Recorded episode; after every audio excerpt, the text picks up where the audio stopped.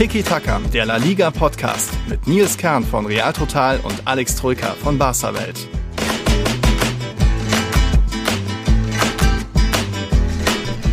Liga nimmt endlich wieder Fahrt auf. 25 Tore sind am dritten Spieltag gefallen. Das sind 2,5 pro Partie. Der höchste Wert natürlich in dieser Saison. Es geht wieder rund. Ja, und da sind die Länderspiele zurück. Juhu. Also auch wieder fast Pause bei Tiki Taka. Wir nehmen natürlich jetzt nochmal auf. Nehmen, schauen auf Jornada Tres, den dritten Spieltag. War ein bisschen was los. Wir haben auch noch Champions League Auslosung für euch und ein bisschen Chaos mit Nationalmannschaften. Also gibt viel zu besprechen. Deadline Day ist am Dienstag. Moin Alex. Moin Nils, Servus. Ja, volle Folge, würde ein äh, bestimmter Podcast-Teilnehmer äh, dazu sagen. Ne? Ja, wirklich, äh, mal wieder sehr, sehr viel passiert in La Liga. Langweilig wird es nie. Sportlich war es diesmal auch eher nicht so langweilig in den verschiedenen mhm. Spielen, aber drumherum natürlich sehr, sehr viel Action. Also es gibt wirklich einiges zu besprechen. Mhm, mal gucken, wie groß der Teil Mbappé wird. Wir haben parallel natürlich auch, es ist Montagmittag, äh, Twitter im Auge, ob jetzt zum Beispiel der Kukureya-Transfer fixiert wird. Das dürfte passieren, dass der nach England wechselt. Aber da quatschen wir dann später nach und nach drüber. Äh, wir begrüßen erstmal noch einen neuen Patreon. Wieder mal einen Dominik. Der Vorname kommt jetzt häufiger vor. Diesmal ist es Dominik Fluddy. Der ist sogar ein VIP. Ist dann auch bei unserem Discord-Channel mit dabei. Da geht es ja auch ganz gut drunter und drüber. Und Niklas jubelt bei Wenn Valencia trifft und der Mbappé-Transfer und so weiter. Also da ist ganz gut Action auf unserem Discord-Channel. Wie gesagt, für VIP, für unsere Race und die Super League-Abonnenten, falls das noch wen von euch interessiert. Herzlich willkommen, Dominik.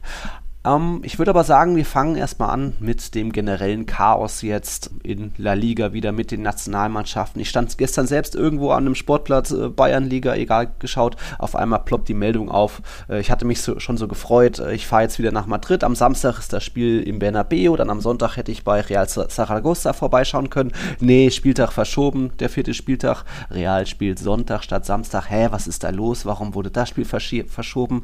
Barca spielt gar nicht gegen Sevilla. Das Spiel wurde verschoben. Ja, das ist der Streit mit den Verbänden. Also der südamerikanische Verband CONMEBOL hat auf einmal entschieden mit der FIFA, dass die Länderspielpause dort noch ein bisschen länger geht. Brasilien, Uruguay zum Beispiel spielen noch am 9. September. Heißt, in Europa ist das dann ja die Nacht auf den 10. September. Heißt, diese Nationalspieler wären dann erst am 11.9. Ja, früh morgens zurück in Spanien. Ja, am 11.9. wäre aber das Spiel gewesen zwischen Real und Celta Vigo. Ich glaube, Celta gegen Barca, äh, Sevilla gegen Barca auch schon. Das ist so nicht möglich. La Liga hat geklagt, aber Sportgerichtshof steht FIFA und CONMEBOL bei. Also die Länderspiele in Uruguay, Brasilien und so weiter müssen über die Bühne gehen.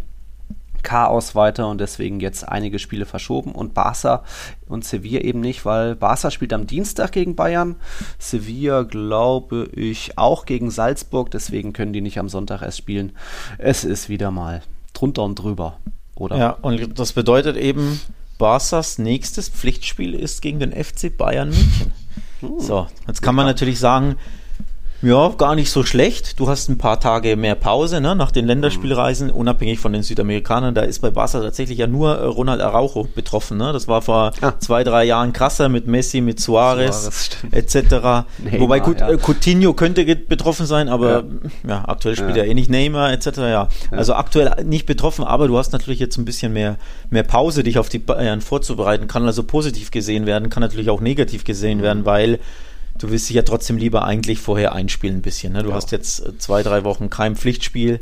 Hast im letzten auch nicht sonderlich berauschend gespielt, um ehrlich zu sein. Darauf mhm. kommen wir später zu sprechen, auf den Sieg gegen Retafe. Und dann ausgerechnet gegen die Bayern gleich, ne? Boah, also mhm. du willst ja nicht nach der Länderspielpause. Man kennt ja den Länderspielvirus so ein bisschen, ne? Wo die Mannschaften nochmal irgendwie ihre Form verlieren und äh, ja, der ein oder andere müde ist. Und dann gleich mit den Bayern starten, auch irgendwie ungeil. Also ja, mhm. für alle Beteiligten eine Scheißsituation, würde ich mal behaupten. Ja, Scheißsituation da eben. Sevilla, Barca eben noch ohne neuen Spieltermin. Auch Villarreal gegen Alaves ist noch ohne Termin, obwohl Villarreal da ja erst am Donnerstag spielt. Äh, äh, nee, Quatsch, die haben ja auch Champions League. Auch Atalanta, die habe ich jetzt durcheinander gebracht. Am Dienstag. Uh, drei Spanier da unterwegs. Ja, deswegen also das Spiel auch noch nicht terminiert. Da bleibt spannend, wie das wird. Es ist eben weiter chaotisch, wenn da irgendwie Verbände sich über alle hinwegsetzen und einfach mal die, die Länderspielpause verlängern. Haben ja auch drei Spiele, aber UEFA und Co. haben ja auch drei Spiele und dort wurde die Länderspielpause nicht verlängert. Also mal gucken, was das noch ergibt, aber heißt Spieler wie Araujo, wie Valverde, Casemiro, Militao werden jetzt doch abreisen müssen können oder zumindest dürfen die, äh, die Vereine sie nicht da behalten. Mal gucken. Scheiß Länderspiele halt. Dann La Liga. Wir wollen gar nicht so groß über jedes einzelne Spiel reden. Es ist ja natürlich viel passiert, aber so ein bisschen vielleicht rückblickend auf den bisherigen Saisonstart schauen, äh, was da so passiert ist. Natürlich gab es am Sonntagabend Topspiel nochmal Atletico gerade doch noch so einen Punkt geholt, trotz Riesenüberlegenheit. Äh, Real Madrid ist jetzt wieder Tabellenführer, wie schon nach dem ersten Spieltag. Wo fangen wir an, Alex? Ist ja viel passiert. Ähm, ich weiß gar nicht. Willst du Freitag anfangen, zumindest kurz erwähnen, dass Valencia einer oh. der, wie viel sind es, sechs Tabellenführer ist. Ja. Nämlich sechs Teams haben sieben Punkte. Und ich glaube, genau. die überraschendste Mannschaft davon ist natürlich Mallorca, der Aufsteiger, ja. die erneut gewonnen haben, auch Freitagabend 1-0 gegen Espanyol. Mhm. Aber eben auch Valencia da oben dabei bei diesen äh, sechs Tabellenführern. 3-0 gegen Deportivo Alaves. Richtig starker Saisonstart, also kann man nicht meckern unter Borderlast, ne? Perfekter, ja. fast schon perfekter Saisonstart für Valencia. Auch wenn sie in den anderen beiden Spielen hier und da Glück hatten mit dem einen oder anderen Elfmeter, wie wir ja. uns erinnern können, die meiner Meinung nach beide eher keine Elfmeter waren, ja, die zum Sieg genau. führten. Aber zumindest dieses 3-0 jetzt gegen, gegen Alaves hoch verdient, wirklich auch in der Höhe verdient sehr, sehr gut gespielt. Also kannst du nicht meckern. Top-Start für, für Valencia. Ja, Top-Start. Jetzt auch spannend. Carlos Soler, der einzige Spieler in der Liga, der an allen drei Spieltagen getroffen hat. Der hat die ersten beiden Elfmeter verwandelt in den ersten Spielen. Äh, mit bisschen Glück da gewonnen, aber jetzt dann eben noch auch nachgelegtes 2-0 gemacht gegen Alaves. Da ist mal eine Ansage, also dass es für Valencia ein bisschen weiter rauf geht als letzte Saison, dass die nicht ganz so schlecht wird diese Saison, war dann vielleicht doch abzusehen. Aber trotzdem immer Wundertüte. José Bordalas äh, steht nicht unbedingt für starken Fußball, aber das war jetzt dann eher ein Schritt in die richtige Richtung. Valencia war jetzt auch kleine Transfer-News. Ähm, da wurde jetzt der Vertrag aufgelöst mit Kang In Lee, das 20-jährige Wundertalent aus Südkorea. Äh, war ja großer Hoffnungsträger irgendwie in Valencia, aber da hat man sich jetzt auf eine Vertragsauflösung geeinigt und jetzt könnte der vielleicht mit Kubo vereinigt werden bei Mallorca, also bei dem anderen Tabellenführer. Dort läuft es aber eigentlich auch ganz gut. Also so nötig haben die Kangen die vielleicht gar nicht. Jetzt 1-0 im Aufsteigerduell gegen Espanyol gewonnen. Espanyol da ja eher noch die Enttäuschung bisher. Die sind die einzige Mannschaft, die noch kein Tor erzielt haben. Aber es war jetzt auch das erste Gegentor. Also 0-1 das Torverhältnis bei Espanyol. Auch irgendwie verrückt. Sorgt für sehr viel Aufregung übrigens, die Vertragsauflösung mit Kangin Lee. Ja. Bei den Valencia-Fans, ähm, ich folge einem Journalisten, Schrägstrich Valencia, Aficionado auf Twitter und für den ist das absolut skandalös. Also ungefähr so, wie wenn, ja, fällt mir jetzt ein Beispiel ein, wie wenn Barca so ein bisschen mit, naja, okay, Ansu Fati ist zu krass, weil der viel besser ist als Kangeli, aber halt mit einem Sturmtalent, dass mhm. du ne, vor zwei Jahren, äh, drei Jahren, einem Jahr mega auf den Zettel hattest, wo du sagst, den darfst du auf keinen Fall gehen lassen, weil der wird sich super entwickelt, kommt aus der eigenen Jugend. Ja. Plötzlich ein Jahr später löst du den Vertrag auf. Und man fragt sich, hä, warum macht man denn sowas? Also verkaufen wir ja schon ja ne, würde die Fans schon sehr unhappy ja. machen. Aber Vertragsauflösung, dass du nicht mal Kohle bekommst, dass du ihn einfach, also absolut unerklärlich, kann ich die, die Gründe kenne ich auch nicht, muss ich ehrlich zugeben. Aber mal wieder. Peter Lim. ich wollte es gerade sagen, mal wieder äh, das Thema Peter Lim macht Peter Lim Dinge, die sich ja. niemand erklären kann, die ja dem Verein enorm schaden.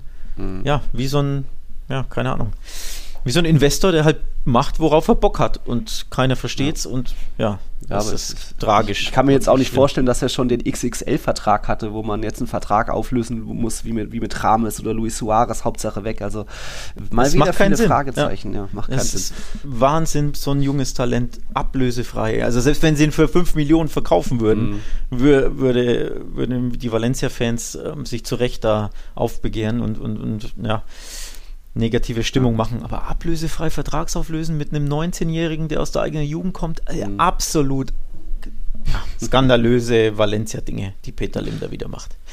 Komische Kiste, ja. Aber trotzdem ja noch vergleichsweise ruhig der Transfersumme. Ich glaube, äh, Bordalas äh, hat da auch selbst noch ein bisschen den einen oder anderen Neuzugang gefordert. Mal gucken, ob da noch was passiert. Deadline Day eben am Dienstag, aber bis 2. September dürfen neue Spieler theoretisch noch eingetragen werden beim Ligaverband. Also äh, wird noch ein paar Tweets, glaube ich, bei Tiki Taka geben. Wir halten euch da ja auf dem Laufenden. Ja, und dann eben nochmal Espanyol. Wir hatten ja eher gedacht, die waren ja die beste Offensive der Sekunde, die beste Defensive Defensive, dass da ein bisschen mehr kommt, hatten jetzt natürlich dann auch Pech. Aber nach drei Spielen 0 zu 1 Tore, hm, hast du immerhin schon mal zwei Pünktchen durch zweimal 0-0, aber. Wahnsinn, ne? Also unglaublich. Noch kein Tor geschossen in drei Spielen oder auch nur eins kassiert. Also mhm. das Verrückte ist, sie haben ja damit die beste Abwehr zusammen mit Sevilla, Valencia ja. und, und übrigens Mallorca, auch kurios, ne? Auch erst ja, gegen ja. Äh, ein Gegentor aber dass du noch keins schießt. Also absolut minimalistisch und ja, irgendwo auch ja, für mich zumindest ein bisschen enttäuschend. Also, wenn du kein mhm. Tor schießt, ne, dann, dann ist das schon sehr, sehr dürftig. Schon auf jeden Fall. Da haben wir ein bisschen uns mehr erhofft. Dafür aber eben Mallorca so die positive Überraschung. Fast das Maximum mit sieben Punkten aus drei Partien geholt. Da läuft doch einiges ganz gut.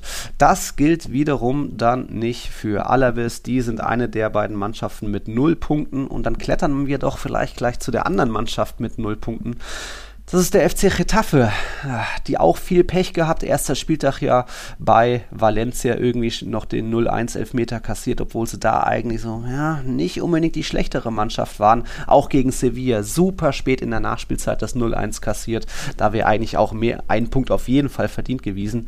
Und jetzt im Camp Nou bist du die Mannschaft mit nominell statistisch mehr Abschlüssen, auch wenn da mehr Fernschüsse dabei waren.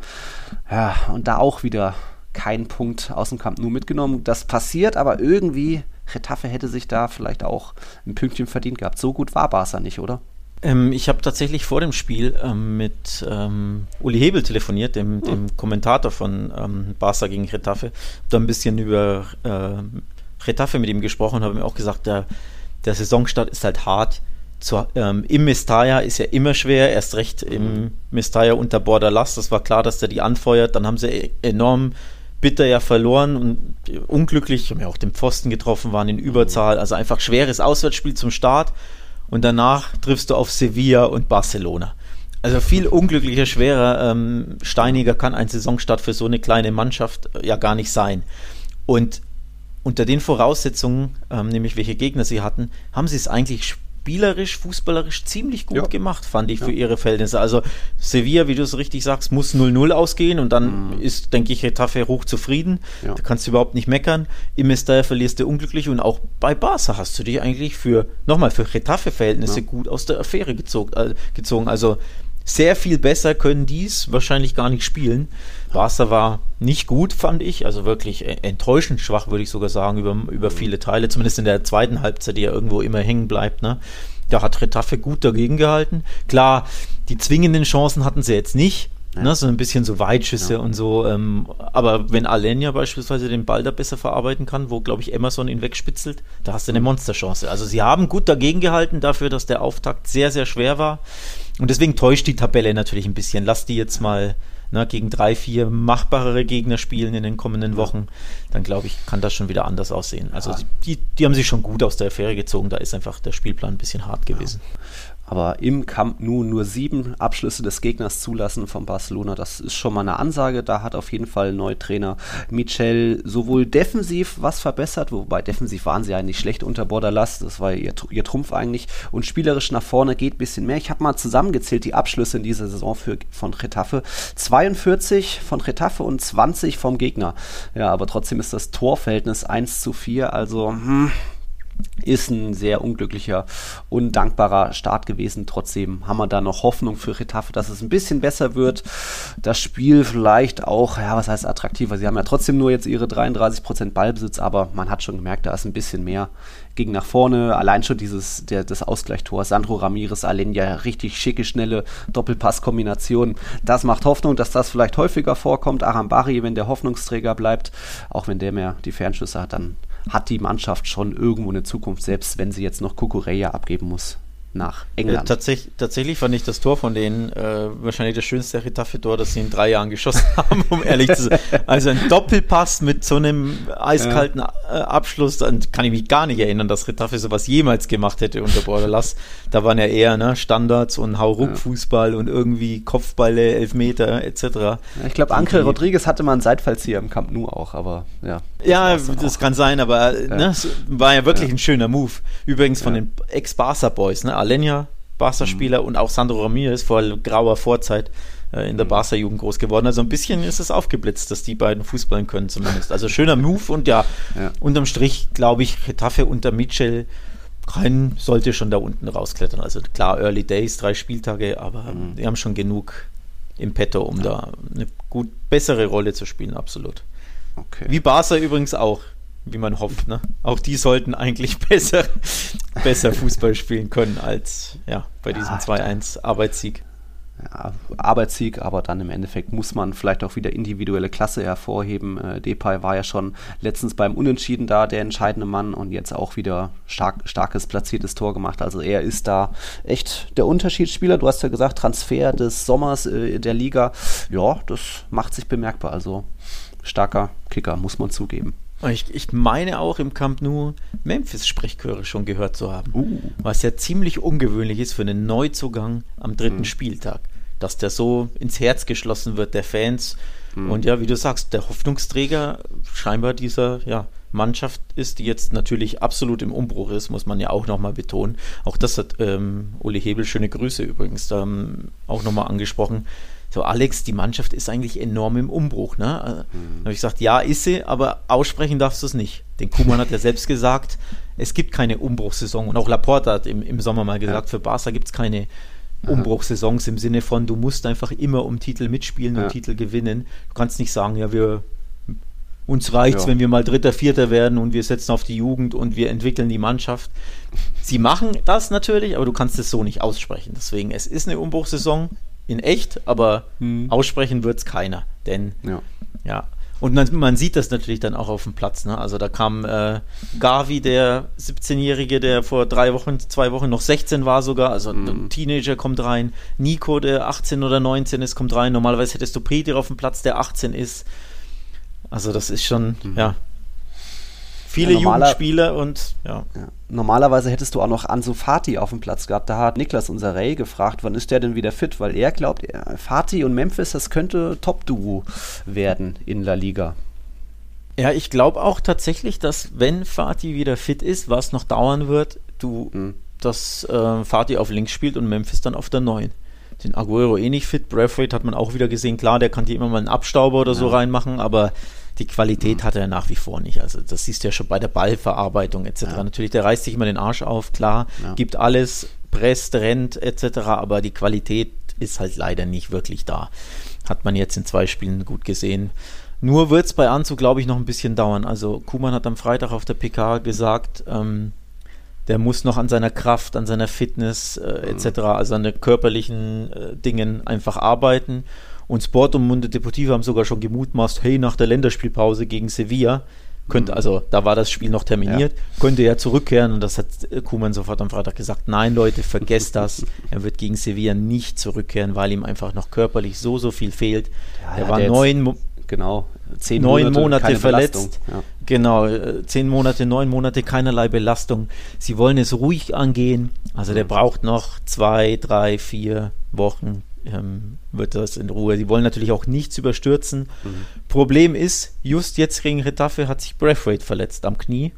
Ähm, auch noch. Ähm, er ja. und Sergio Roberto auch. auch genau, Sergio Roberto Rippenbruch. Ja. Ähm, das ist jetzt nicht so tragisch, weil er nicht Stamm ist, aber aktuell mhm. ist ja Braithwaite Stamm, weil dir eben Anzu ausfällt, weil dir Dembele ausfällt, weil dir Aguero ausfällt. Tja, Braithwaite war also Stamm Jetzt mhm. weiß man nicht, wie schlimm die Knieverletzung ist. Bas hat nur gesagt, sie stehen in Kontakt mit dem dänischen Verband, mhm. um das nochmal zu überprüfen. Also keine, hat er, eine, hat einen Schlag bekommen, hat er sich ein Band gerissen, man weiß es nicht. Bas hat wirklich da nur gesagt, Knieblessur. Ähm, deswegen keine Ahnung, wie lange der ausfallen wird, aber wenn der jetzt ausfällt, bist du halt wirklich sehr, sehr dünn vorne besetzt. Effektiv hast du dann nur noch Griesmann und ähm, Memphis vorne drin. Ne? So. Ja, Coutinho oder rein ja, theoretisch. Äh, gestern kam er nicht zum Einsatz. Man hätte ihn ja einsetzen können gestern, ja. ne? Er ist ja wieder fit etc. Ja, genau. Haben wir ihn wieder nicht eingesetzt. So, also das bedeutet ja auch irgendwo, wenn wir, wenn wir nicht müssen, mhm. wollen wir ihn eher nicht einsetzen, weil wir doch darauf hoffen, dass ein Anruf aus ja. England kommt. Ähm, ne, Deadline Day, die Engländer sind da oftmals sehr, sehr, ja, erpicht, verrückt an diesem ja. Deadline Day und machen da verrückte Dinge. Ich glaube, Barca insgeheim mhm. hofft drauf, dass das Telefon klingelt am jetzt Montag oder Dienstag am Deadline Day und dass da eben die Spurs dran sind oder Everton oder wie sie auch alle heißen. Ja. Dass da vielleicht doch der ein oder andere sich doch sagt, hey, dieser Coutinho, wollen wir den einer. nicht mal, da war doch was, ne? Ja. Und das, ich glaube, das ist der Grund, warum sie ihn nicht eingesetzt haben, dass sie sich die Option offen lassen, hey, dass wir den doch noch verkaufen können. Nicht, dass er sich auch noch verletzt, ne? Ja. Der war ja auch acht Monate verletzt. Mhm. Also bei dem willst du ja auch kein Risiko wirklich eingehen. Also ja, vorne ist Barca sehr, sehr dünn besetzt jetzt mhm. aktuell. Das okay. ist schwierig. Okay, Thema Transfers machen wir später nochmal genauer, auch mit Mbappé und so weiter. Wir bleiben nochmal im Tabellenkeller, hatten ja jetzt Alaves und Retafe und mit einem Pünktchen drüber auf Platz 18 steht Celta Vigo. Auch bisher eigentlich sehr enttäuschender Saisonstart. Jetzt waren sie gegen Bilbao, eigentlich die überlegenere Mannschaft, Athletik eigentlich ein eher schlampiges Spiel gemacht, nur jeder zweite Pass kam da zum Mitspieler.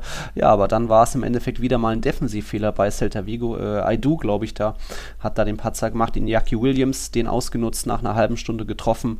Also Athletik besiegt Celta Vigo mit 1-0. Athletik steht wie immer solide mit 5 Punkten im Mittelfeld, da wo sie irgendwo hingehören, Platz 9, aber Celta äh, hatten ja ein bisschen Hoffnung, dass es vielleicht unter Kudet noch ein, zwei Plätze sogar raufgeht, aber irgendwie ein Punkt aus drei Spielen, das ist auch zu wenig. Das ist auch zu wenig, ja. Ähm, enttäuschend, muss man echt sagen. Also dieses 1-0 hatte ich jetzt auch nicht auf dem Schirm. Ich meine, ich habe sogar 1-0 Heimsieg getippt. Also ich hätte dann schon gehofft, dass mhm. sie ähm, Athletik schlagen, vor allem weil Athletik traditionell auswärts sehr, sehr schwach ist. Also letztes Jahr waren sie ja. lang, ich glaube in der Hinrunde sogar Tabellenletzter in der Auswärtstabelle, wenn ich mich nicht täusche, und nur drei Auswärtssiege geholt, Athletik. Also jetzt schon ein Drittel der, der letzten ne, Siegausbeute ja. der letzten Saison. Also gegen die musst du zu Hause auch erstmal verlieren. Das ist nicht so leicht. Von daher ja, absolut äh, enttäuschender Saisonstart für Celta. Wieder am Anfang der Saison in der Abstiegszone war ja letztes Jahr auch mhm. schon der Fall. Und das Jahr davor, ich glaube sogar das dritte oder vierte Jahr in Folge, dass sie wirklich sehr, sehr schwach in die Saison starten.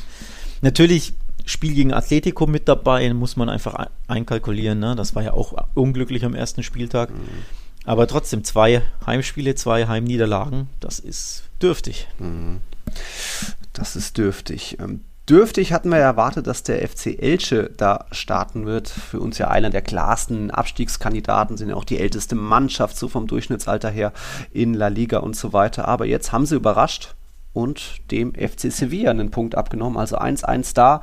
In dem Duell schickes Türchen. Enzo Rocco früh schon ähm, getroffen. In der Serie dann gerade noch so der Ausgleich gelungen. Es gab dann noch einen Alu-Treffer von Oscar Garcia. Aber da, Sevilla hatte schon das Glück, in Getafe irgendwie sehr, sehr spät noch das 1-0 zu machen. Und jetzt wurden sie dann mal vielleicht für ein bisschen Passivität bestraft. Nur 1-1 gegen Elche. Ja, und Elche steht jetzt in der Tabelle mit zwei Punkten schon mal vielleicht auch hat mehr, als man das vielleicht erwartet hat. Ja, würde ich schon sagen. Also gegen, auch da habe ich ehrlich gesagt mit dem Sevilla-Sieg gerechnet. Auch letztes Jahr hat ja Elche Sevilla Punkte abgetrotzt. War das nicht mit dem Torwarttor sogar? War das in Elche? Von Bono? War das? Du erinnerst dich dunkel? Mm, ja, war doch auch ja. die. Ich glaube, das war in Elche. Oder hat Elche sogar Sevilla geschlagen? Elche hat. Also auf jeden Fall hat Sevilla knapp gescheitert, aber Sevilla auf jeden Fall sein, hat ja. äh, Sevilla in Elche Punkte gelassen. Ich weiß jetzt nicht, ob sie nur einen mhm. geholt haben oder, oder sogar verloren haben. Auf jeden Fall erneut Elche Sevilla überrascht. Darauf wollte ich hinaus ja. ähm, und erneut auch für mich tatsächlich überraschend, denn das sind Spiele aus Sevilla-Sicht, die musst du gewinnen, ohne Wenn und Aber. Also die, ne, die Gastspiele ja. bei Elche, bei den Aufsteigern, wenn du wirklich mal richtig oben anklopfen willst, im Sinne von nicht immer nur Vierter werden, mhm. sondern ne, mal im Titelrennen, das ja voraussichtlich wirklich erneut sehr, sehr eng wird. Wenn du da komplett mal mitreden willst, sind das Pflichtsiege, ohne Wenn und Aber. Für Barca und Real ja sowieso. Ne? In Elche kannst du keine Punkte verlieren. Und das ist, glaube ich, nach wie vor das Problem von, von Sevilla. Denn auch in Retafe muss das Spiel 0-0 enden. Sprich, dann hättest du eigentlich, wenn alles normal läuft, in zwei Auswärtsspielen keinen Sieg geholt. Das ist einfach dürftig. Mhm. Von daher, klar, die Tabelle sieht gut aus. Sevilla ne? Mit sieben Punkten da mit den anderen Teams ja. vorne.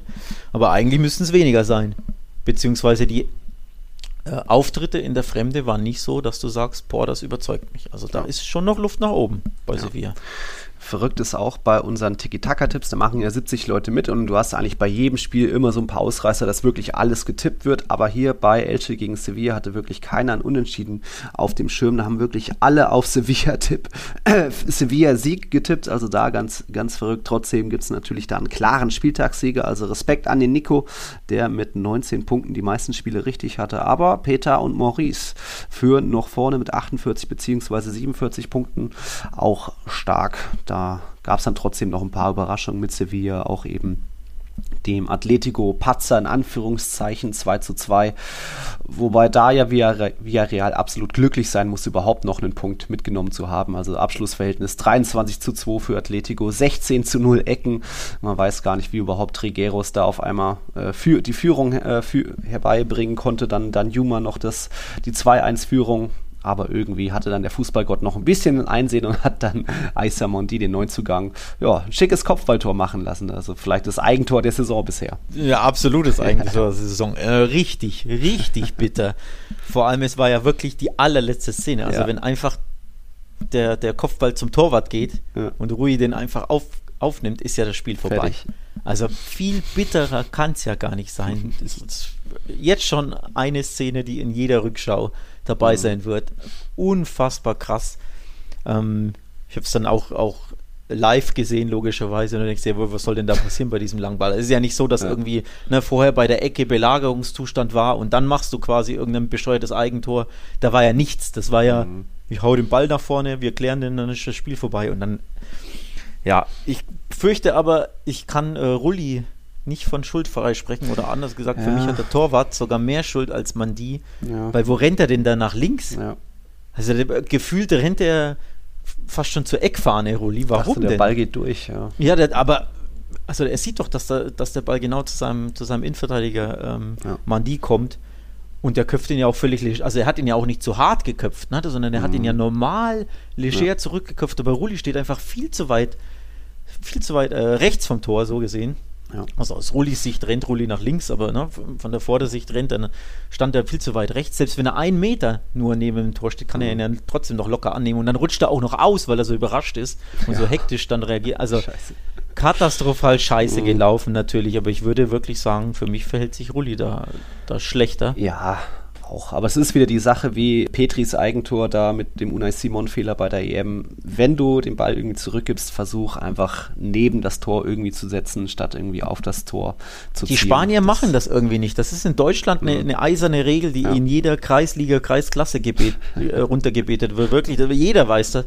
Aber in, in Spanien ist das, glaube ich, gibt es diese Regel nicht. Ich beobachte immer bei Barca-Spielen, dass jeder Barca-Spieler ich sag mal, acht von zehn Pässen mittig aufs Tor zu, zu Stegen spielt und ich mir jedes Mal Schiss habe, ja, wenn da jetzt ein Maulwurf aus dem Camp Nou rausguckt, ne, und der Ball hoppelt, hoppelt dann wieder ins Tor. Ja. Das ist mir schon so oft aufgefallen, dass Basel sich nicht an diese vermeintlich deutsche Regel hält. Mhm. Und ja, zweimal wurde es krass bestraft bei der EM und jetzt wieder. Also ist irgendwie, die Spanier kennen die Regel scheinbar nicht. Sollten sie mal machen, ne? Mhm, sollten sie. Mal gucken. Egal. Keine Mannschaft hat neun Punkte. Atletico ist verpasst, da auch den dritten, dritten Sieg einzufahren, obwohl sie jetzt auch mehr sich ihrer Stammelf nähern. Äh, Luis Suarez gestartet, Trippier gestartet. Und es gab da jetzt auch den Neuzugang, also Matthäus Cunha ist da. Wir hatten ja schon in der letzten Folge thematisiert und auch gesagt, warum das eher ein ja, spannender, also der geht nicht ganz so sinniger Transfer ist. Da gibt es, glaube ich, viel Arbeit für Cholo. Das könnt ihr euch nochmal anhören. Äh, haben wir noch was zu Atleti? Sonst machen wir die.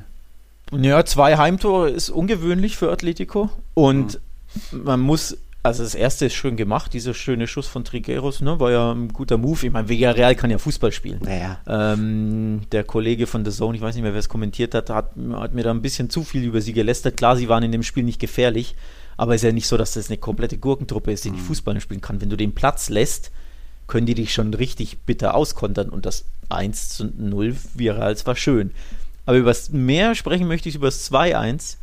Denn ganz ehrlich, so ein Slapstick-Tor kenne ich nur vom Barca von Longley und Co. aus der letzten ja, Saison, ne?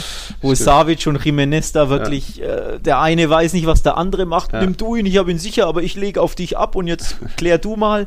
Also abgrundtief schlecht verteidigt und sowas kennt man von Atletico nee. eigentlich nicht.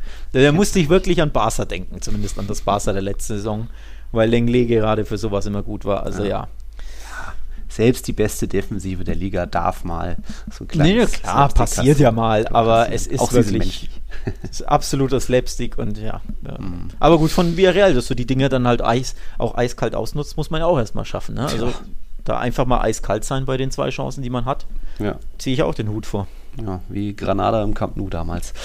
Egal, wir hatten noch zwei Partidazos am Sonntagabend. Osasuna 3-2 gegen Cadiz gewonnen. Da hat Alex Fernandes für einen Doppelpack gesorgt, aber Osasuna kam immer noch zurück, dann in der Nachspielzeit die letzten beiden Tore erzielt.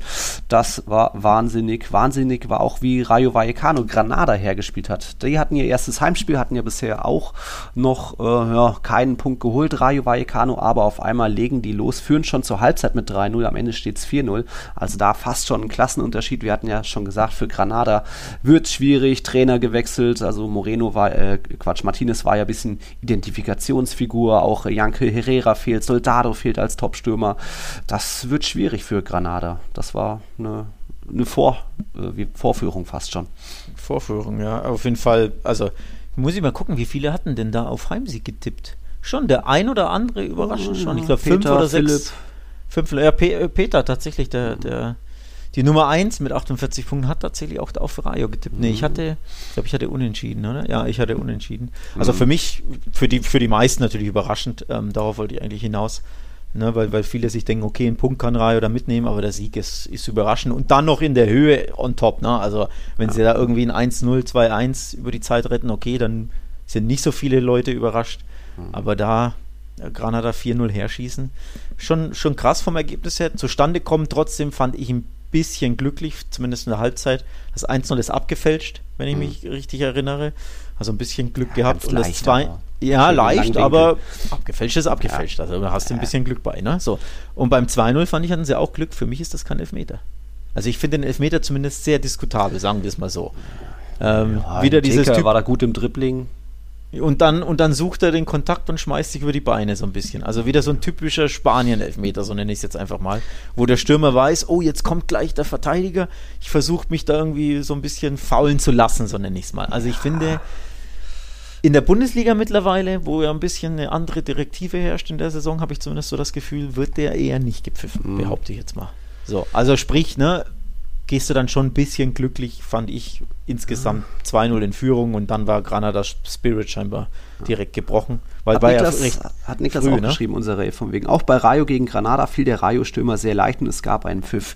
Ja, ich, ich, fand halt, Niklas, den Taker ist da nicht so gerade in den Strafraum rein, sondern der hat ja noch diesen Haken geschlagen, so eine 90-Grad-Drehung, so geht's, will so durch die Gasse bei den zwei äh, Verteidigern von Granada und ja, und die haben so das Bein dann eben noch ein bisschen stehen lassen. Mit dieser schnellen Bewegung haben sie nicht gerechnet. Also da war für mich mehr Elfmeter, wie wenn einfach nur einer gerade in den Strafraum geht und irgendwo einen Kontakt am Rücken spürt und hinfällt. Also weil ja, ein bisschen gut, es rausgeht. gibt natürlich Elfmeter, die weniger, noch weniger ja. Elfmeter sind, vor allem in Spanien zuhauf in den letzten Jahren klar. Aber trotzdem für mich, ich hätte ihn glaube ich eher nicht gepfiffen.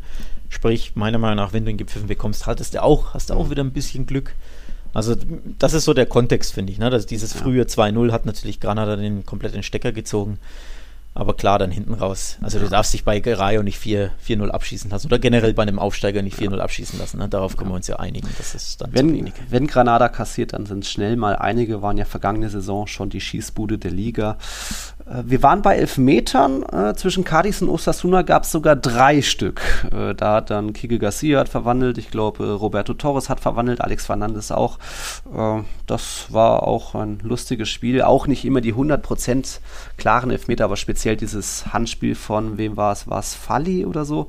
Der da einfach noch die Hand irgendwie auf Nasenhöhe hält und sich dann wundert, dass es da den Pfiff gibt hat da einfach nichts zu suchen, die Hand im Strafraum. Ja, ich, bin, ich bin gespannt, ob wir uns einig sind. Ich finde zwei der, also drei Handelfmeter eh schon krass, ne? Auch wieder, ja. könnte man fast schon sagen, typisch Spanien. Da gibt es einfach wieder drei Handelfmeter.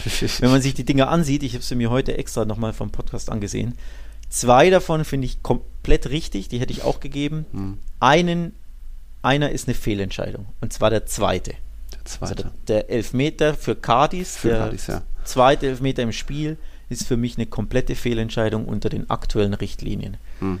Weil der Stürmer, oder der, nicht der Stürmer, der, sorry, der, der, der Abwehrspieler will im Rückwärtslaufen den Ball köpfen, springt drunter hindurch, ist, steht in der Luft, logischerweise hast du die Arme natürlich ein bisschen abgewinkelt, du, bist ja, du machst ja die Sprungbewegung Ja. und wird aus drei Zentimetern angeköpft, während er ja den Ball in seinem Rücken hat, in der Luft. Also er sieht nicht, wo der Ball ist. Da haben wir wieder dieses Thema. Du hast, du willst, du springst, natürlich benutzt du die Arme und dann wirst du angeköpft. Und dieses aus drei Zentimetern anköpfen in einer natürlichen Abwehrbewegung, weil das war eine natürliche Handbewegung, wenn du mitten in der Luft stehst, ne?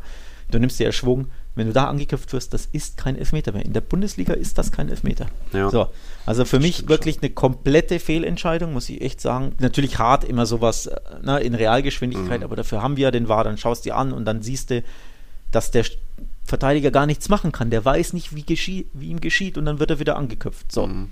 Aber die anderen beiden fand ich korrekt. Also den äh, Rod Falli, glaube ich, war es, der, der den Arm sogar so ein bisschen, ich fand, da war sogar ein kleiner Reflex erkennbar. Also ich glaube, das Mhm. ist der erste Elfmeter für Osasuna, den hätte ich gegeben. Und den letzten hätte ich auch gegeben, weil da hat er den, den Ja, genau. Arm ja so Kalla oben auf, auf, auf Kopfhöhe, ne? Also Ja.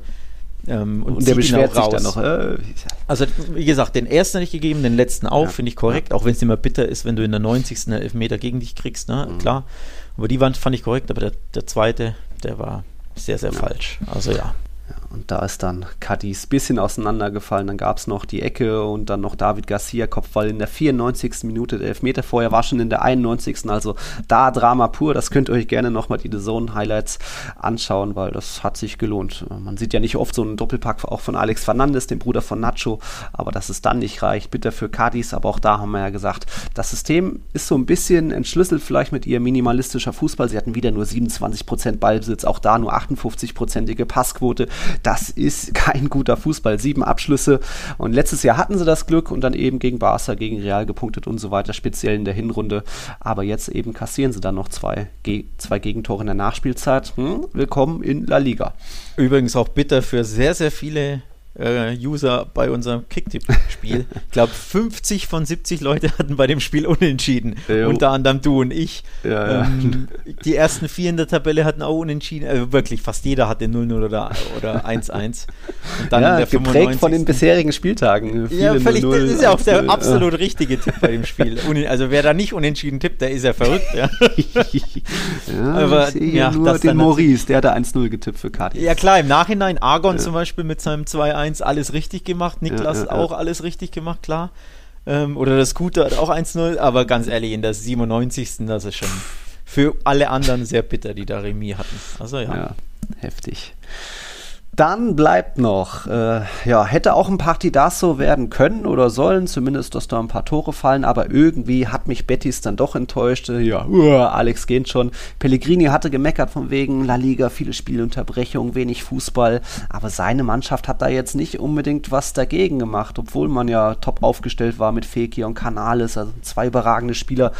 Das war überschaubar und Real dann auch eben Arbeitssieg äh, am Ende dann auch verdient. Natürlich noch ein Golasso von Carvajal, da die Flanke so direkt abzunehmen. Schon stark. Ich war von zwei Spielen an dem Wochenende enttäuscht. Es ging tatsächlich los mit dem äh, Realspiel bei Betis und auch das Barca-Spiel gegen Getafe. Mhm. Beide Spiele, da habe ich mir wirklich mehr Ja. erhofft. Ähm, ich fand das schwach. Also von beiden Mannschaften. Ich will jetzt nicht auf eine ne, draufhauen, also nicht auf Real, Real jetzt Monster Mhm. kritisieren, weil Barca war genauso scheiße, ne? das nicht falsch verstehen. Aber insgesamt von diesem Spiel habe ich mir wirklich so viel mehr erhofft. Klar, Real Madrid dann ne, Pflicht erfüllt. Mhm. Auswärtssieg im Benito Villamarin nimmt, man, äh, Villamarin nimmt man immer mit. Klar, wichtige drei Punkte, schwere drei Punkte in dem Stadion. Aber das Fußballspiel war schon von beiden Mannschaften sehr enttäuschend, die so viel besser Fußball spielen können. Also ich hatte das Gefühl, beide spielten mit Handbremse. Wirklich wie so ein, jo, guck mal mal, wohin wir kommen. So ein bisschen, also ja, einfach enttäuschend. Beide könnten gut Fußball spielen. Du hast auch bei in, in Phasen gesehen, dass Betis eine gute Fußballmannschaft ist, wo der Ball gut laufen kann. Aber irgendwie haben die sich nicht so viel zugetraut. So, die hatten zu viel Respekt, fand ich, vor Real. Und Real hast du auch gemerkt, boah, gegen Betis wollen wir nicht zu viel angreifen, weil die können so gut Fußball spielen, wir wollen jetzt auch nicht zu viel mhm. riskieren und dann irgendwie ausgekontert werden oder hinten Lücken lassen. Also beide hatten, fand ich, viel Respekt voreinander und so plätscherte es vor sich hin. Ja, und dann natürlich, klar, dieses schöne Golasso von Cavajal machte dann den Unterschied, aber ganz ehrlich, eine Sekunde vorher hätte ich jetzt fast gesagt, im, im Angriff davor, ja. ähm, hat, hat Diabetes die, ver ver verkackt gegen Genau, die Monster ja. 2 gegen 1 Chance, wo Juanmi unfassbar kläglich ja. äh, agiert. Also da muss das 1 nur für Betis fallen. So, und dann haben wir ein anderes Spiel, ne?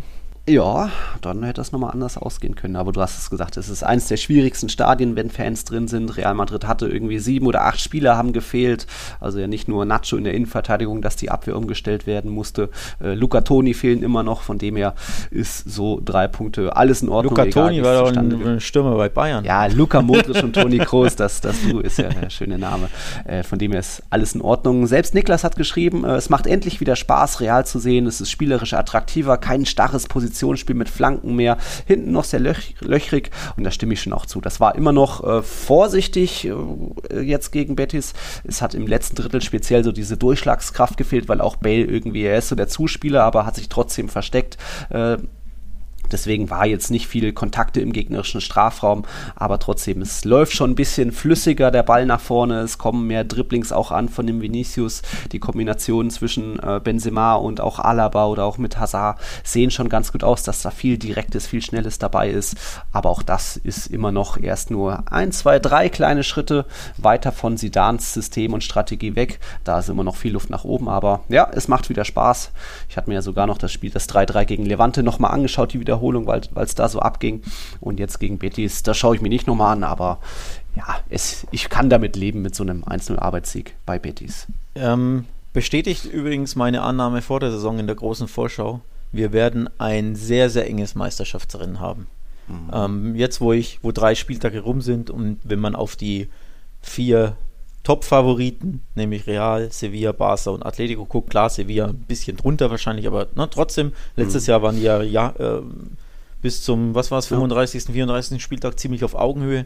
Genau. Zumindest hinten raus. Wenn man auf die jetzt blickt, jeder Verein hat seine Probleme, keiner überzeugt so wirklich. Jeder ja. hat natürlich immer die Möglichkeit, jedes Spiel zu gewinnen an jedem Spieltag, aber trotzdem überzeugend war keiner bisher passen natürlich Tabelle, ne, dass alle vier, äh, sieben Punkte haben, passt ins Bild. Ich glaube, wir werden wirklich einen sehr, sehr engen Meisterschaftskampf haben, in der sich keine Mannschaft absetzen kann, weil es diese Übermannschaft in Spanien nicht gibt.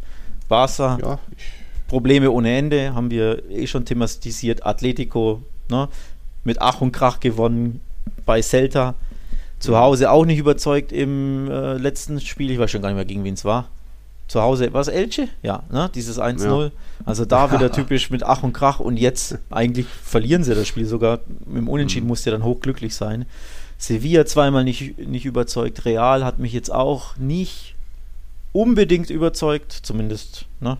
3-3 in, in Levante auch nicht so prickelnd. Also alle Top-Teams haben Probleme. Mhm. Das wird ein spannendes Titelrennen in dem Jahr. Ja, oder anders gesagt wieder Europas spannendster Titelkampf. Also Deutschland, Frankreich, glaube ich, wird das wieder eindeutiger. Mal gucken, was jetzt United gegen City noch liefern kann und so weiter. Aber ja, Spanien kann nicht unbedingt mit Toren und mit Action punkten, aber auf jeden Fall mit Spannung, einem Top 4 Meisterschaftskampf. Mal gucken, wie das so weitergeht. Wir machen mal einen Break, dann schauen wir uns nochmal generell ein paar Themen wie Transfers an und eben auch Champions League Auslosung. Also bis gleich. Deadline Day ist am Dienstag bis 2. September dürfen dann theoretisch noch Spiele eingetragen werden beim Verband. Und ein bisschen was ist schon passiert in den letzten Tagen. William José zum Beispiel jetzt von Real Sociedad zu Real Betis. Emre Mor wurde nochmal ein letztes Jahr äh, verliehen, nochmal in die Türkei. Sola ist nach Italien, aber es sind immer noch ein paar Fragezeichen. Kunde zu Chelsea, wird das noch was? Die haben jetzt Zuma abgegeben, da hoffen wir natürlich weiter, dass der bleibt und ist sieht wohl auch ganz okay aus. Also ein Verbleib ist immer noch möglich. Wäre natürlich der Liga zu wünschen, auch dem FC Sevilla zu wünschen, um auch weiter äh, Meisterschaftschancen zu behalten, oder?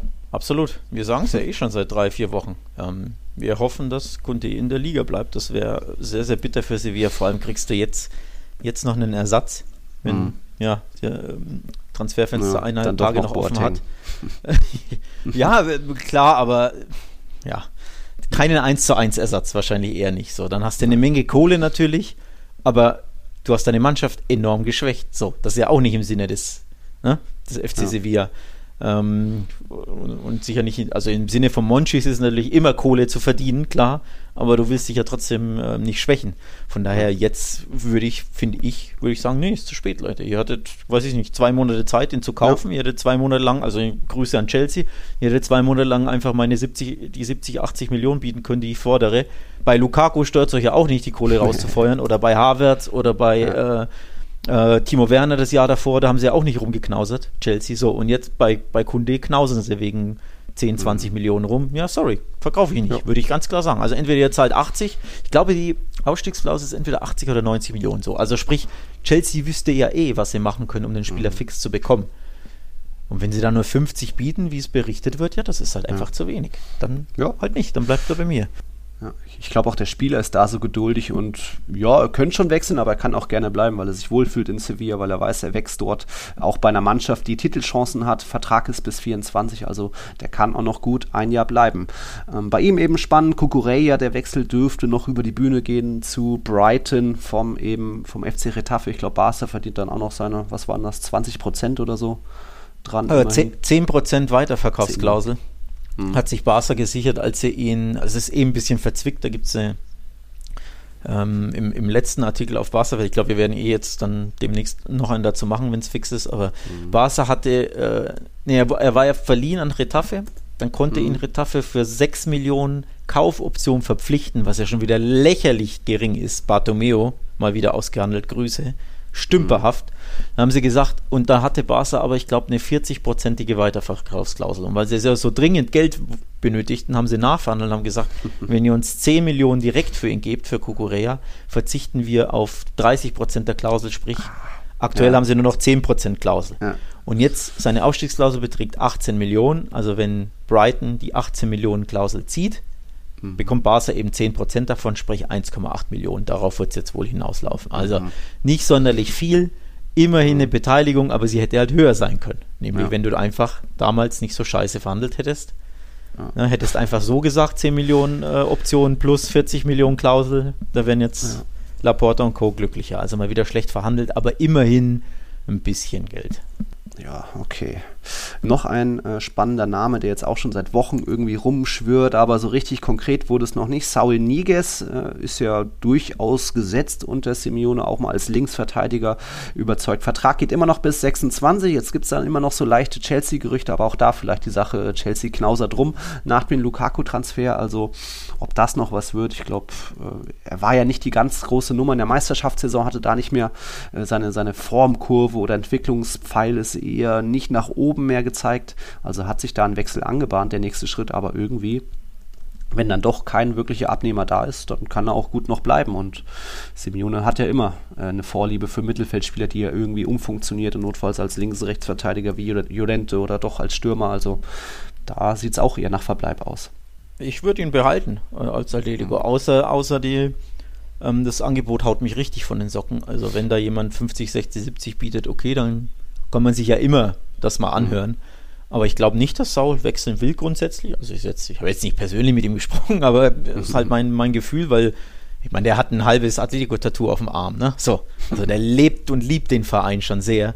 Mhm. Deswegen glaube ich nicht, dass er, dass er da unbedingt weg will. Und Atletico würde sich, glaube ich, das anhören, aber auch nur, wenn das Angebot stimmt. Ja. War es das Angebot, stimmte zum Beispiel nicht, wenn man den Berichten glauben darf, ne? dieser Griesmann-Saul-Tausch, mhm. wo Barca noch Kohle wollte on top. Hat Atletico auch gesagt, nee, wollen wir nicht, machen wir nicht. Von daher glaube ich, dass er, dass er bleiben wird. Mhm. Ja, und dann bei Barca, um Titi, Coutinho, Pjanic, Braithwaite vielleicht sogar, wer wird da noch abgegeben? Äh, was ist da möglich? Ich glaube ähm, Pjanic, weil der stand jetzt nicht im Kader erneut oder mhm. im Kader schon, aber wieder keine Sekunde gespielt an den ersten drei Spieltagen. Also es ist ja ganz mhm. eindeutig, warum der da nicht spielt, ne? damit er sich ja. ja nicht verletzt und weil er überhaupt in den Plänen wirklich gar keine Rolle spielt. Also ja. Kuman setzt ja wirklich lieber einen 16-Jährigen ein, statt Pjanic, der ein gestandener, erfahrener Spieler ist. Also ja gibt ja wenig Argumente zu sagen, ja, der 16-Jährige ist jetzt wirklich besser, sei mal dahingestellt. Also sprich, da ist ganz klar, er will ihm auch zeigen, du wirst bei mir nicht eingesetzt werden, wenn du bleibst. Das ist auch ein klarer Fingerzeig mhm. vom Verein. Plus natürlich, ne, weil man will kein Risiko eingehen. Also ich glaube, Pjanic wäre verrückt, wenn er nicht selbst alles unternimmt, um wechseln zu können. Ja. Ob es klappt, ja, hängt natürlich davon ab, was bieten die anderen Vereine. Ähm, weil er so viel Geld verdient. Also ich glaube 12 oder 14 oder so ähm, brutto mhm. verdient er im Jahr. Das ist halt so, so viel Geld für die Florenz und, und Latios dieser Welt, die wahrscheinlich ja. interessiert werden. Auch Juve knausert ja rum, klar, die sparen jetzt ein bisschen Gehalt, weil Ronaldo weg ist. Mhm. Ähm, aber ich glaube, da wird noch was, da muss was passieren. Pjanic wird ja nicht auf der Tribüne sitzen wollen ein Jahr lang. Also ja. das wäre Wahnsinn. Braithwaite wird nicht wechseln, bin ich mir sicher, weil er einfach nicht wechseln will und weil er mhm. weiß, er kriegt genug Spielzeit weil einfach ja. ne, Dembele und Co. immer verletzt sind. ähm, Ricky Puig hat auch wieder keine Sekunde gespielt. Auf den sitzt Kuhmann erneut nicht. Hat er wieder mhm. zwei, dreimal äh, angedeutet, aber Ricky möchte halt auf keinen Fall weg. Ähm, genau, und ansonsten ist der letzte im Bunde, oder nicht ganz ja, um der letzte, Titi, aber Coutinho. um Titi, Coutinho und Collado. Collado, glaube ich, wird merken, boah, ich komme wieder nicht zum Einsatz, stand wieder nicht im Kader. Mhm. Um Titi will halt unbedingt bleiben. Warum ja, auch immer. Auch gutes Gehalt, ja. Richtig, zu, gu so, zu, gutes Gehalt wurde übrigens brutal ausgepfiffen. Ja. Er hat sich gestern gegen Hetafe warm gemacht, weil, ja, ja. weil er der dritte Innenverteidiger im Kader war. Das Camp Nou hat ihn ausgepfiffen. Richtig krass. Das ist schon heftig. Also finde ich auch falsch, muss heftig, ich ehrlich sagen. Ähm, klar, die Fans sagen sich hier, oder die Schlussfolgerung im, im, Kopf der Fans ist, wegen dir muss der Messi gehen, ne? weil du nicht weg willst, mhm. konnten wir kein Geld sparen, dadurch konnten wir ne, Messi nicht mhm. behalten. Ob die Gleichung jetzt stimmt, sei dahingestellt, aber du pfeifst trotzdem keinen eigenen Spieler aus. Ne? Grüße an Gareth Bale und die Madridistas. Mhm. Das macht man nicht. Das schadet dem Verein, das schadet dem Spieler. Das, das macht man, man pfeift nicht seinen eigenen Spieler aus. Das, ja. das geht einfach nicht. Man kann sich mal beschweren, wenn man Grottenfehlpass spielt, ne, dann flucht man. Und wenn dann 20.000 fluchen, ist das auch laut, das ist ja okay. Aber du pfeifst den nicht aus. Das macht man einfach nicht. Ja. Aber ich glaube, Umtiti wird bleiben, weil er einfach nicht weg will oder zumindest nicht weg will zu ja, den Nizzas und, und Marseilles mhm. und Lyons dieser Welt. Ich glaube, der will halt einfach Kohle verdienen plus Champions League spielen und das können ihm die meisten nicht bieten. Ja. Ja, und Coutinho, mal gucken, ob da ein verzweifelter Anruf aus England kommt. Ähm.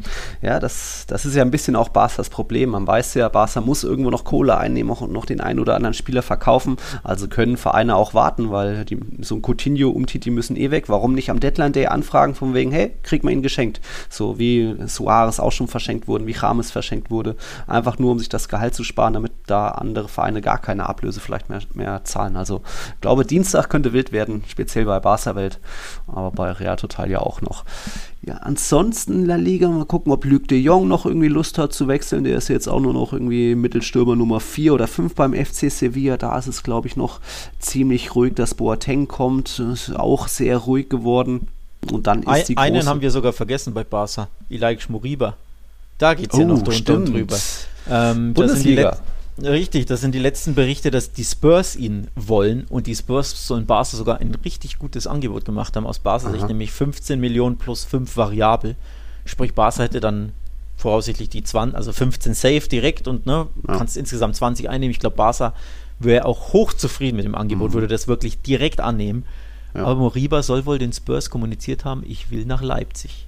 so, warum man das will, ich, ich, will eigentlich gar nicht ja. selbst darauf eingehen. Ich habe da viel zu gelesen. Angeblich gibt es von der Berateragentur eine Abmachung mit Leipzig. Ja. Und die Berateragentur hat da verdient dann noch mehr Kohle, wenn sie zu Leipzig gehen, weil sie irgendwie einen Vorschuss bekommen haben oder sie haben mhm. irgendwie. Also es sind finanzielle Gründe auf jeden Fall, spielen ja. da die Rolle 1, 2 und 3. So.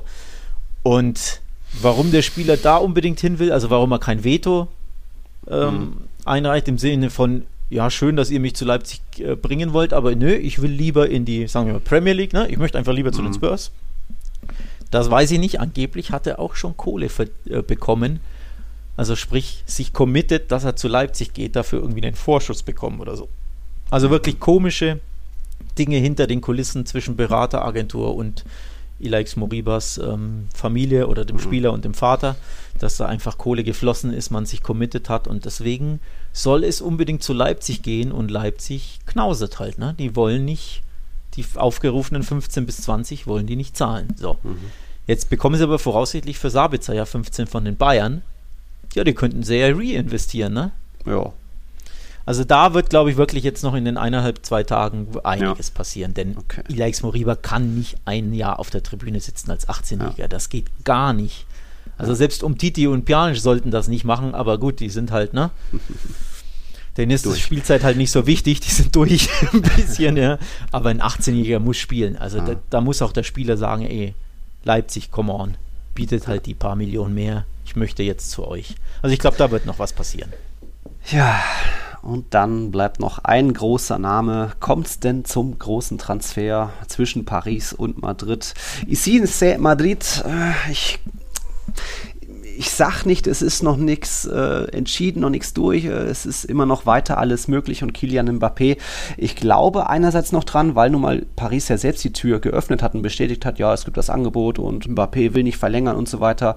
Aber die sind halt doch irgendwie auch so stur und dickköpfig und behalten ihn und ich meine, es ist es wäre blöd von ihnen, diese 180 Millionen für einen Spieler, der bald äh, ablösefrei ist, nicht anzunehmen. Aber wie ich wiederum immer sage, mir fehlt noch das Zeichen vom Spieler, dass er wirklich jetzt wechseln will. Und da hat eben auch nach dem Spiel kam da jetzt nichts, dass sich vielleicht Mbappé mal geäußert hatten, von wegen, ja, würde gern wechseln oder was auch immer. Also Beide Vereine sind in Position in diesem Schachspiel. Real und PSG haben ihre Stellung klar gemacht. Die wollen beide den Spieler aber jetzt ist der Spieler vielleicht mal am Zug, aber da kommt einfach noch nichts. Also es ist noch nichts verloren, noch nichts durch, aber ich glaube, es wird schon echt noch schwierig, dass Real da durchkommt, weil PSG einfach nicht auf die Kohle angewiesen ist. Und wenn dann der Spieler keinen Druck macht, hm, was meinst du?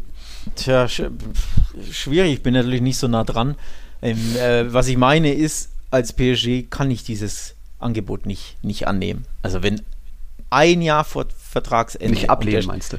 Abnehmen, habe ich annehmen gesagt? Ja, kann ich nicht ja. abnehmen. Äh, ablehnen, um Gottes Willen. Ab, abnehmen kann ich aktuell auch nicht, aber das ist ein anderes Thema. Nee, ich kann das nicht ablehnen. 180 ja. Millionen und der Typ will nicht verlängern und nächstes Jahr könnte er ablösefrei wechseln und wird ja aller Voraussicht nicht ablösefrei wechseln. Also ja. absoluter Wahnsinn. Das muss ich, finde ich, annehmen, dieses Angebot. Aber ja, Paris ist halt Geld egal, ne? Die Gründe kennen wir alle dafür. Äh, oder die dahinter stecken. Finde ich krass. Also ich würde es annehmen ähm, als mhm. PSG.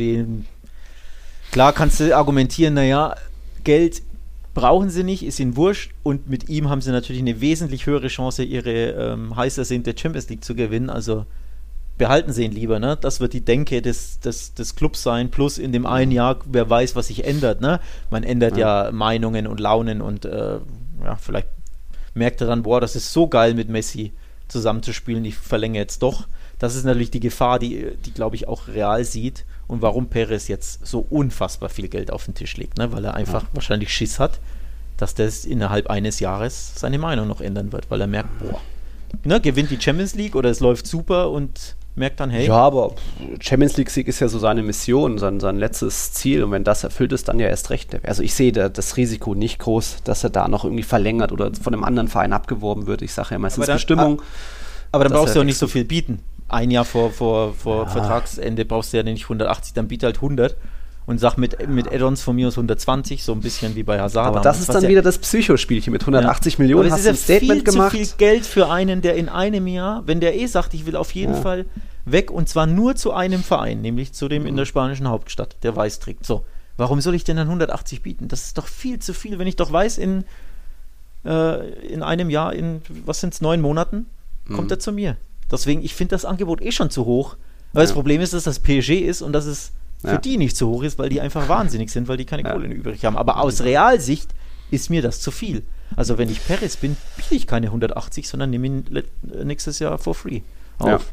Es war auch schon über meiner Schmerzgrenze. Die lag so bei 160, 170, okay, aber viel mehr kann man da eigentlich nicht bieten, weil ich eben auch sicher bin, dass er dann nächstes Jahr ablösefrei kommen wird. Aber trotzdem, es ist noch die Ruhe vor dem Sturm und ich glaube, Florentino Perez hat ja auch schon oft gesagt, von wegen Tranquillo ist ganz ruhig bleiben, schauen wir mal.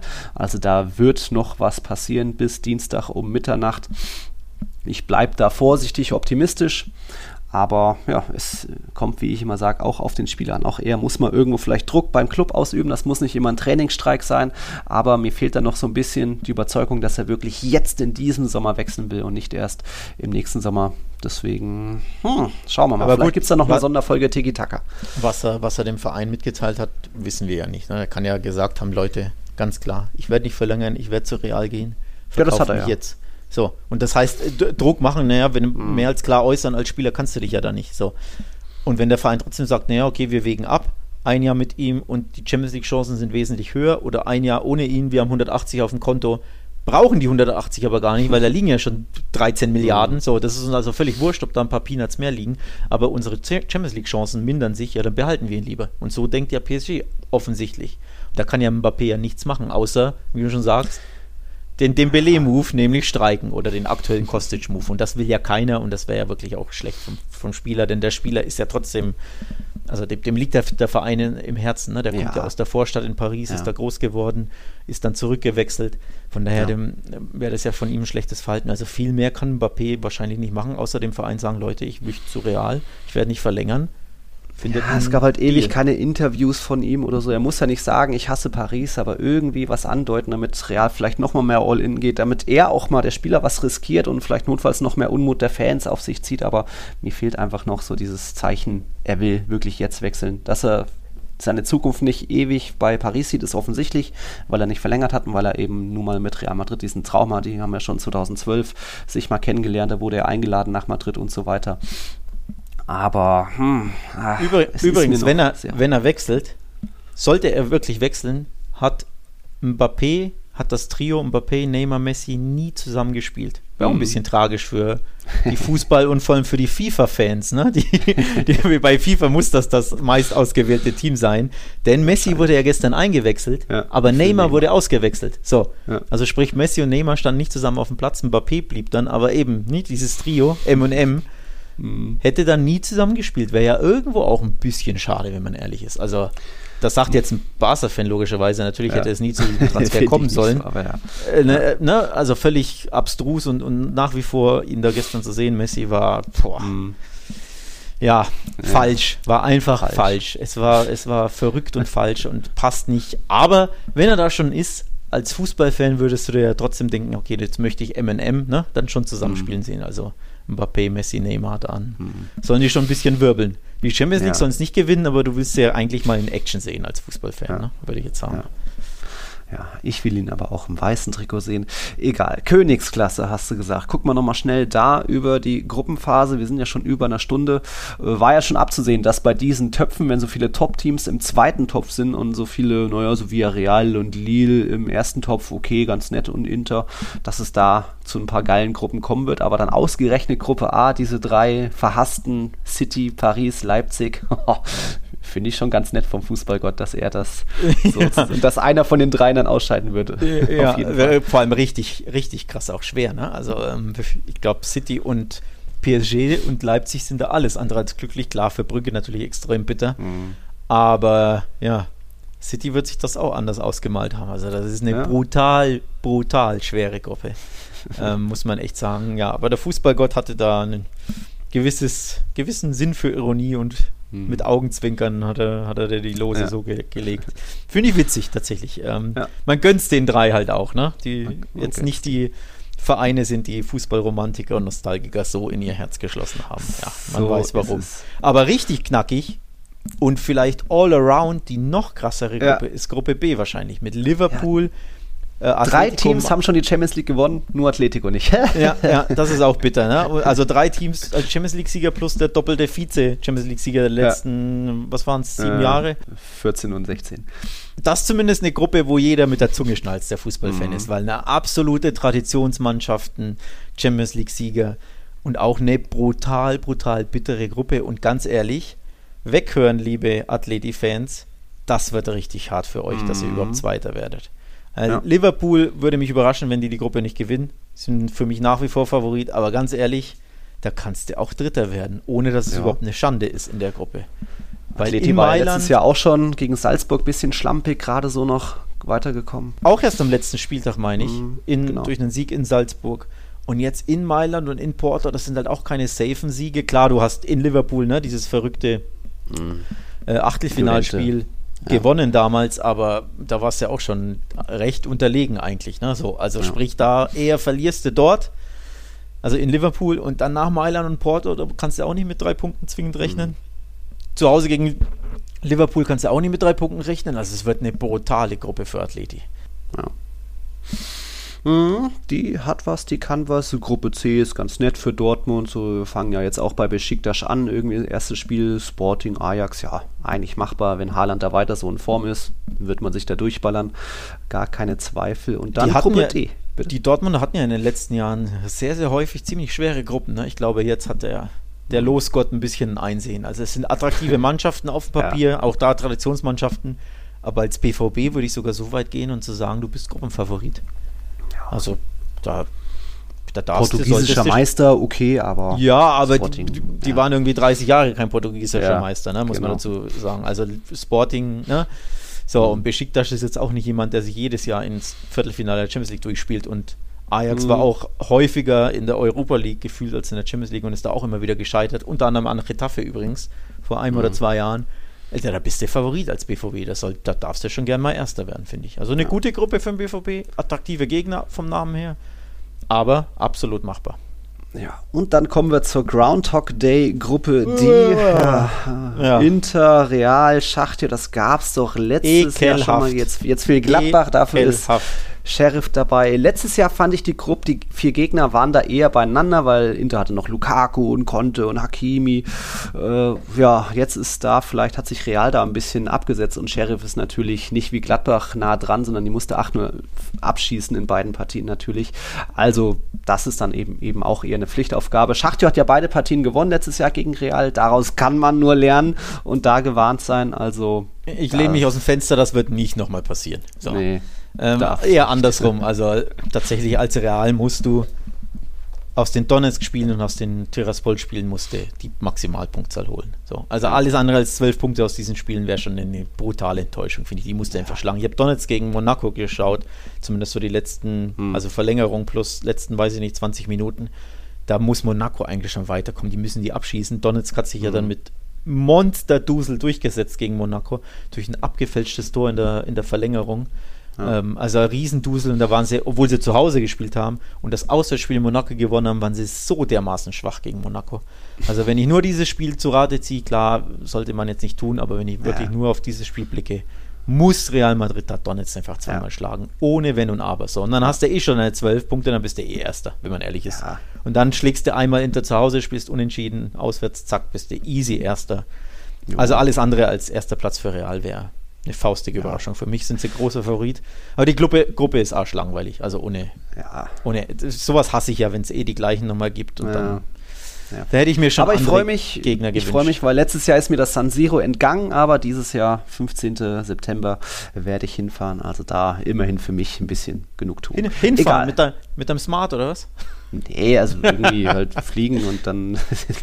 ja. Ich habe ja gesagt, das ist hinfahren. Ja. Nee, ich komme da sogar aus Madrid hergeflogen, also direkt nach Mailand. Das passt. Mailand oder Madrid, Hauptsache äh, live dabei sein. Gruppe E. Wer wird denn da Gruppensieger? Schon die Bayern, oder? Ja, leider ja. Mm. Also maximal bitter. gleich wieder ein 4-0. Maximal bitter. Sogar doppelt bitter, finde ich, weil du, ähm, also du hattest eine 50% Chance irgendwie auch, ich glaube, wer war noch im Topf? Lille ja, oder so? Und, also zwei, drei Sporting, absolut, Lille, absolut ja. machbare waren im Topf. Und dann hast du 50% Chance, die Bayern zu ziehen und dann ziehst du, finde ich, den vielleicht sogar ne, schwersten, mhm. schwersten Gegner aus Top 1, kann man durchaus behaupten, ne? mit ja. City womöglich. Also das schon bitter. Und dann hast du auch noch just am letzten Spieltag das Auswärtsspiel in München, wo man ja sagen kann, okay, bis dahin Augenhöhe mhm. und beide vielleicht gleich viele Punkte, ist ja möglich. Ja, ja. Und dann spielst du in München. Also mit Abstand das schwerste Spiel hast du just am letzten Spieltag wo ganz ehrlich, da kriegt Spaß auf den Sack, fürchte ich. Also in München, schon sowieso zu Hause ist ja auch schon schwer, ne? gegen Bayern ohne Wenn und Aber.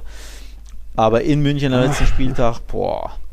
Also für mich ganz klar, Bayern wird Erster.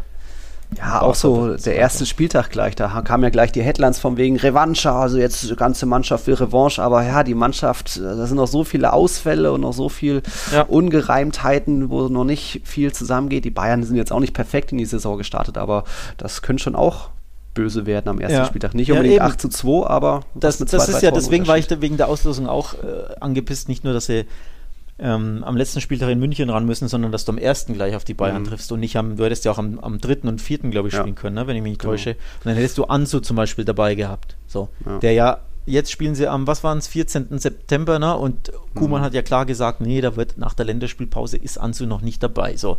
Aber wenn du erst im November oder äh, Oktober oder wann gespielt hättest gegen die Bayern, dann hättest du Ansu vielleicht wieder dabei gehabt. Vielleicht auch Breathwaite, der jetzt wahrscheinlich ausfällt. Auch bei Piquet ist ja nach wie vor, sollte man auch nicht vergessen, Fragezeichen. Ne? Der ist ja aktuell verletzt. Er hat zwar gesagt, nach der Länderspielpause bin ich dabei. Ja, aber trotzdem aktuell verletzt. Jetzt hast du zwei Wochen nur Training, kein Pflichtspiel, zack, kommen die Bayern. Also es ist maximal unglücklich, auch von der mit Terminierung, her, Ja. ähm, dass du jetzt auf Bayern triffst und wie stark die sind, hat die Hertha jetzt am Wochenende ja ne, am Lei- eigenen Leib erfahren. Mhm. Also, boah, das wird heftig. Also es kann bitter ausgehen. Ja. Was glaubt man denn bei Villarreal? Jetzt werden sie gegen Manchester nicht nochmal Verlängerung und Elfmeterschießen bekommen, wie im Europa League-Finale.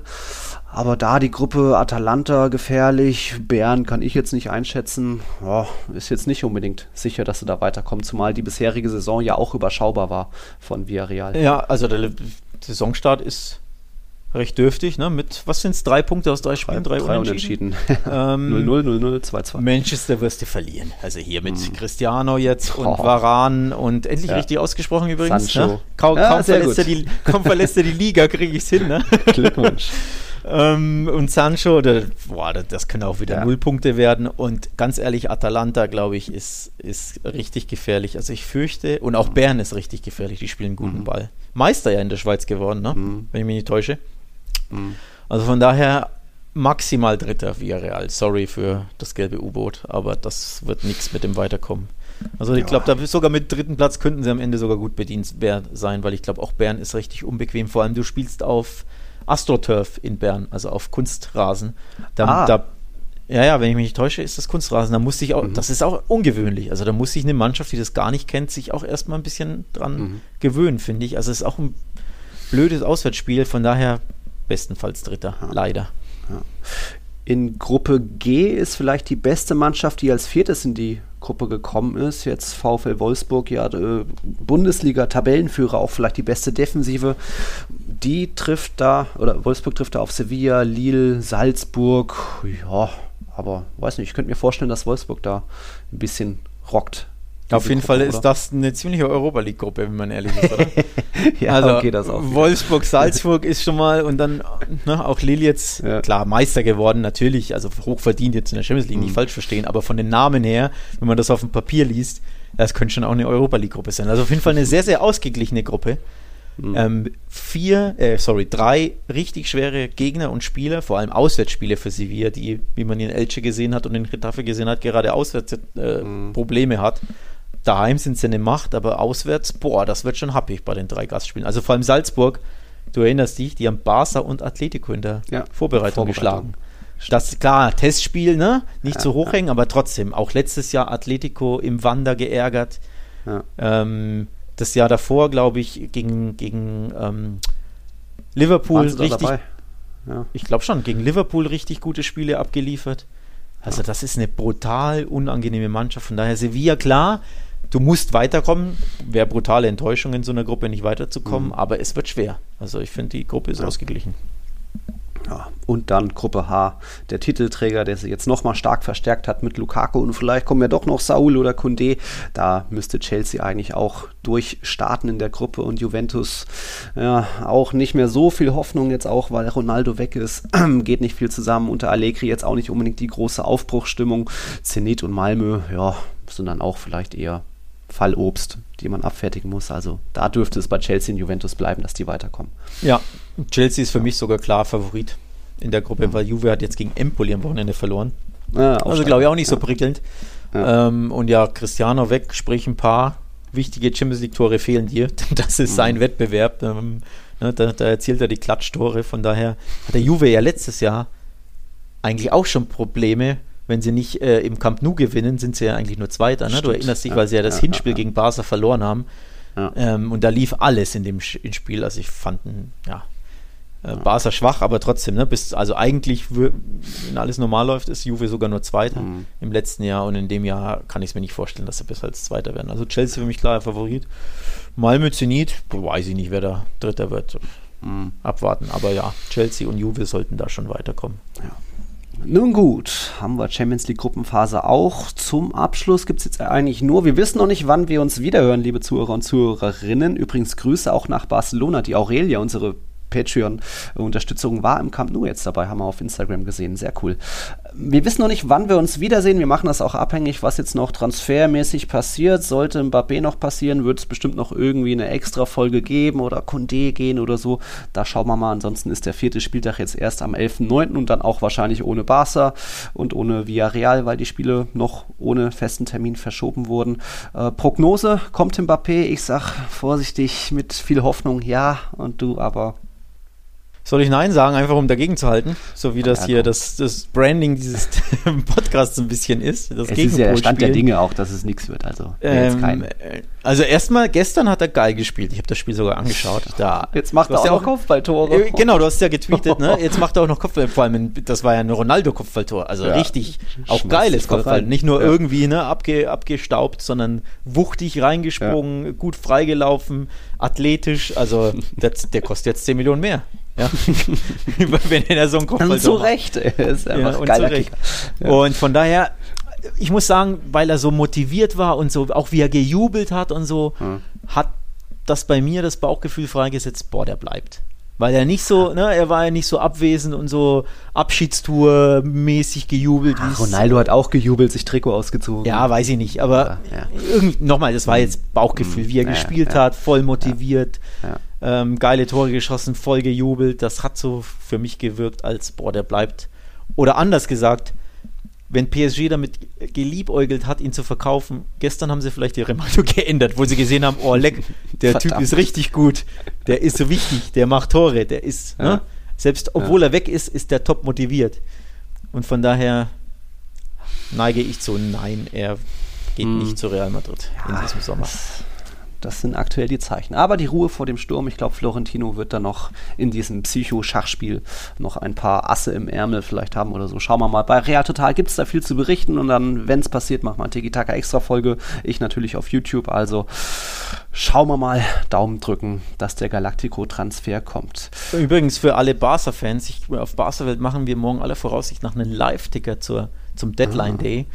Weil cool. du hast ja angesprochen, Coutinho, Umtiti, Pjanic, Ilaik, äh, Reimanage, Reimanai ähm, äh, steht vor Wechsel zu entweder Mallorca oder, oder Freiburg sogar. Mhm. Also da kann noch einiges passieren und Barca wird da einiges versuchen. Von daher wollen wir das in einem Live-Ticker äh, covern. Also für alle Barca-Fans auf www.barcawelt.de mhm. werden wir da euch auf dem Laufenden halten. Ähm, für alle, die jetzt nicht jeden Tag auf Twitter sind und das auf Twitter ja. verfolgen, bieten wir eben diesen Live-Ticker an. Genau, das noch von meiner Seite. Ansonsten, ja, wann wir uns hören, mal gucken mhm. was so passiert. Vielleicht machen wir auch ein bisschen zehn Tage Länderspielpause im wahrsten Sinne, ne? Pause. Mhm. Du bist nicht so scharf auf die Länderspiele, ich auch nicht, um ehrlich zu sein. Ja. Wobei Spanien, muss man ganz kurz an, äh, anteasern, ja. hartes Auswärtsspiel in Schweden. Mhm. bist du nicht begeistert von? Mhm. Interessiert dich gar nicht. WM, WM-Quali. Spanien, Schweden, ja. erster gegen zweiter. Ja. Na gut. Wieder kein Madrilene dabei, äh, worüber ich aber auch nicht unglücklich bin. Ja, aber also, aus Spaniens-Sicht, hallo, einfach ein schweres ja, Quali-Spiel. Hast du recht, aber es ist recht, so ja. mit, mit Abstand das einzige Quali-Spiel, wo ich sage, boah, da, da habe ich Bock drauf oder da bin ich gespannt. Mhm. Ansonsten alles andere ist äh, sehr Larifari. Also die Deutschen zum Beispiel drei lächerlich leichte Länderspiele, überhaupt keinen Bock drauf. Mhm. Und äh, ja, also viel ist nicht geboten während der Länderspielpause, von daher. Ja. Ich bin hier gerade noch ein bisschen abgelenkt, weil irgendwie unser äh, Lieblings-Twitter-Account der FCKDs, was viele nicht wissen, die haben einen deutschen Account dort und die haben gerade wieder irgendeine Trikotverlosung. Jetzt explodiert mein Twitter hier, weil alle drauf reagieren und ah, ich muss hier die Benachrichtigung ausmachen. Die sind echt verrückt, die von aus KDs. Egal, ja, wir hören uns dann eben spätestens am 13.09. wieder. Vielleicht gibt es davor noch ein paar Breaking-Extra-Folgen. Lassen uns was einfallen. La Liga hat wieder Fahrt aufgenommen, es fallen wieder Tore und prompt kommen die Nationalmannschaften zurück. Uah, egal.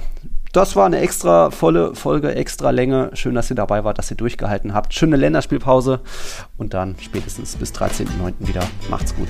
Tschüss dann. Ciao.